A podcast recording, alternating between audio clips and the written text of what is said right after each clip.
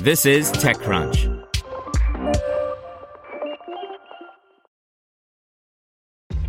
This episode is brought to you by ShipStation. You know, some things take a lot of work, like sending little robots to far-off distant planets. And just as that's challenging, so too is running a successful e-commerce business, especially when there's so much to do. So I want to introduce you all to ShipStation. Now, I love using ShipStation because of its easy-to-use dashboard, which makes managing orders and printing labels a breeze and super smooth. Oh, and the customer service is just out of this world. It's exactly what you need to help grow your business. Sign up for your free 60-day trial at ShipStation.com/technews. That's ShipStation.com/technews. This is TechCrunch. Panic sells 20,000 plus Playdate handhelds in under 20 minutes. By Greg Comparic. As we've known for about a week, today was the day Panic's charming/wacky/curious/all-of-the-above Playdate gaming device and its crank went up for pre-order.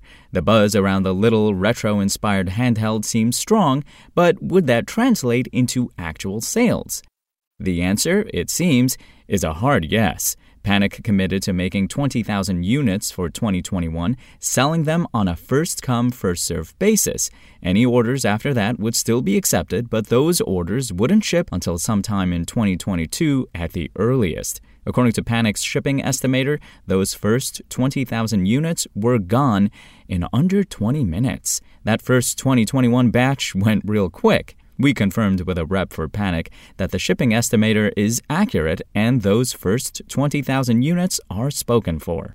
Like just about any much-anticipated launch, the process wasn't without its technical troubles.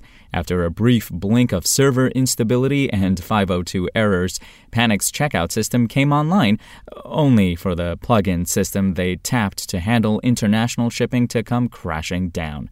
This booted some international users out of the checkout flow and, quite unfortunately, out of their place in line and into the 2022 batch.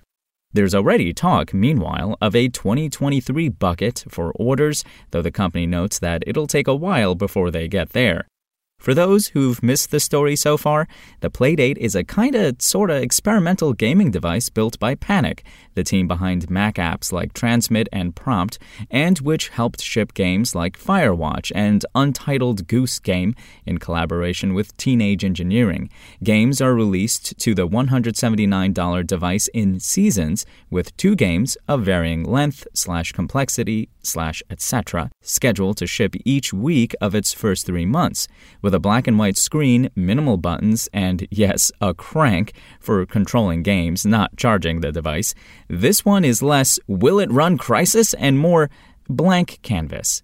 While we're not talking next-gen console-level sales here, selling tens of thousands of units in no time flat is a resounding accomplishment for a software team's first dive into gaming hardware.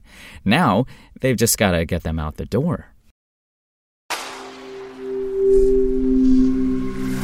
Spoken Layer.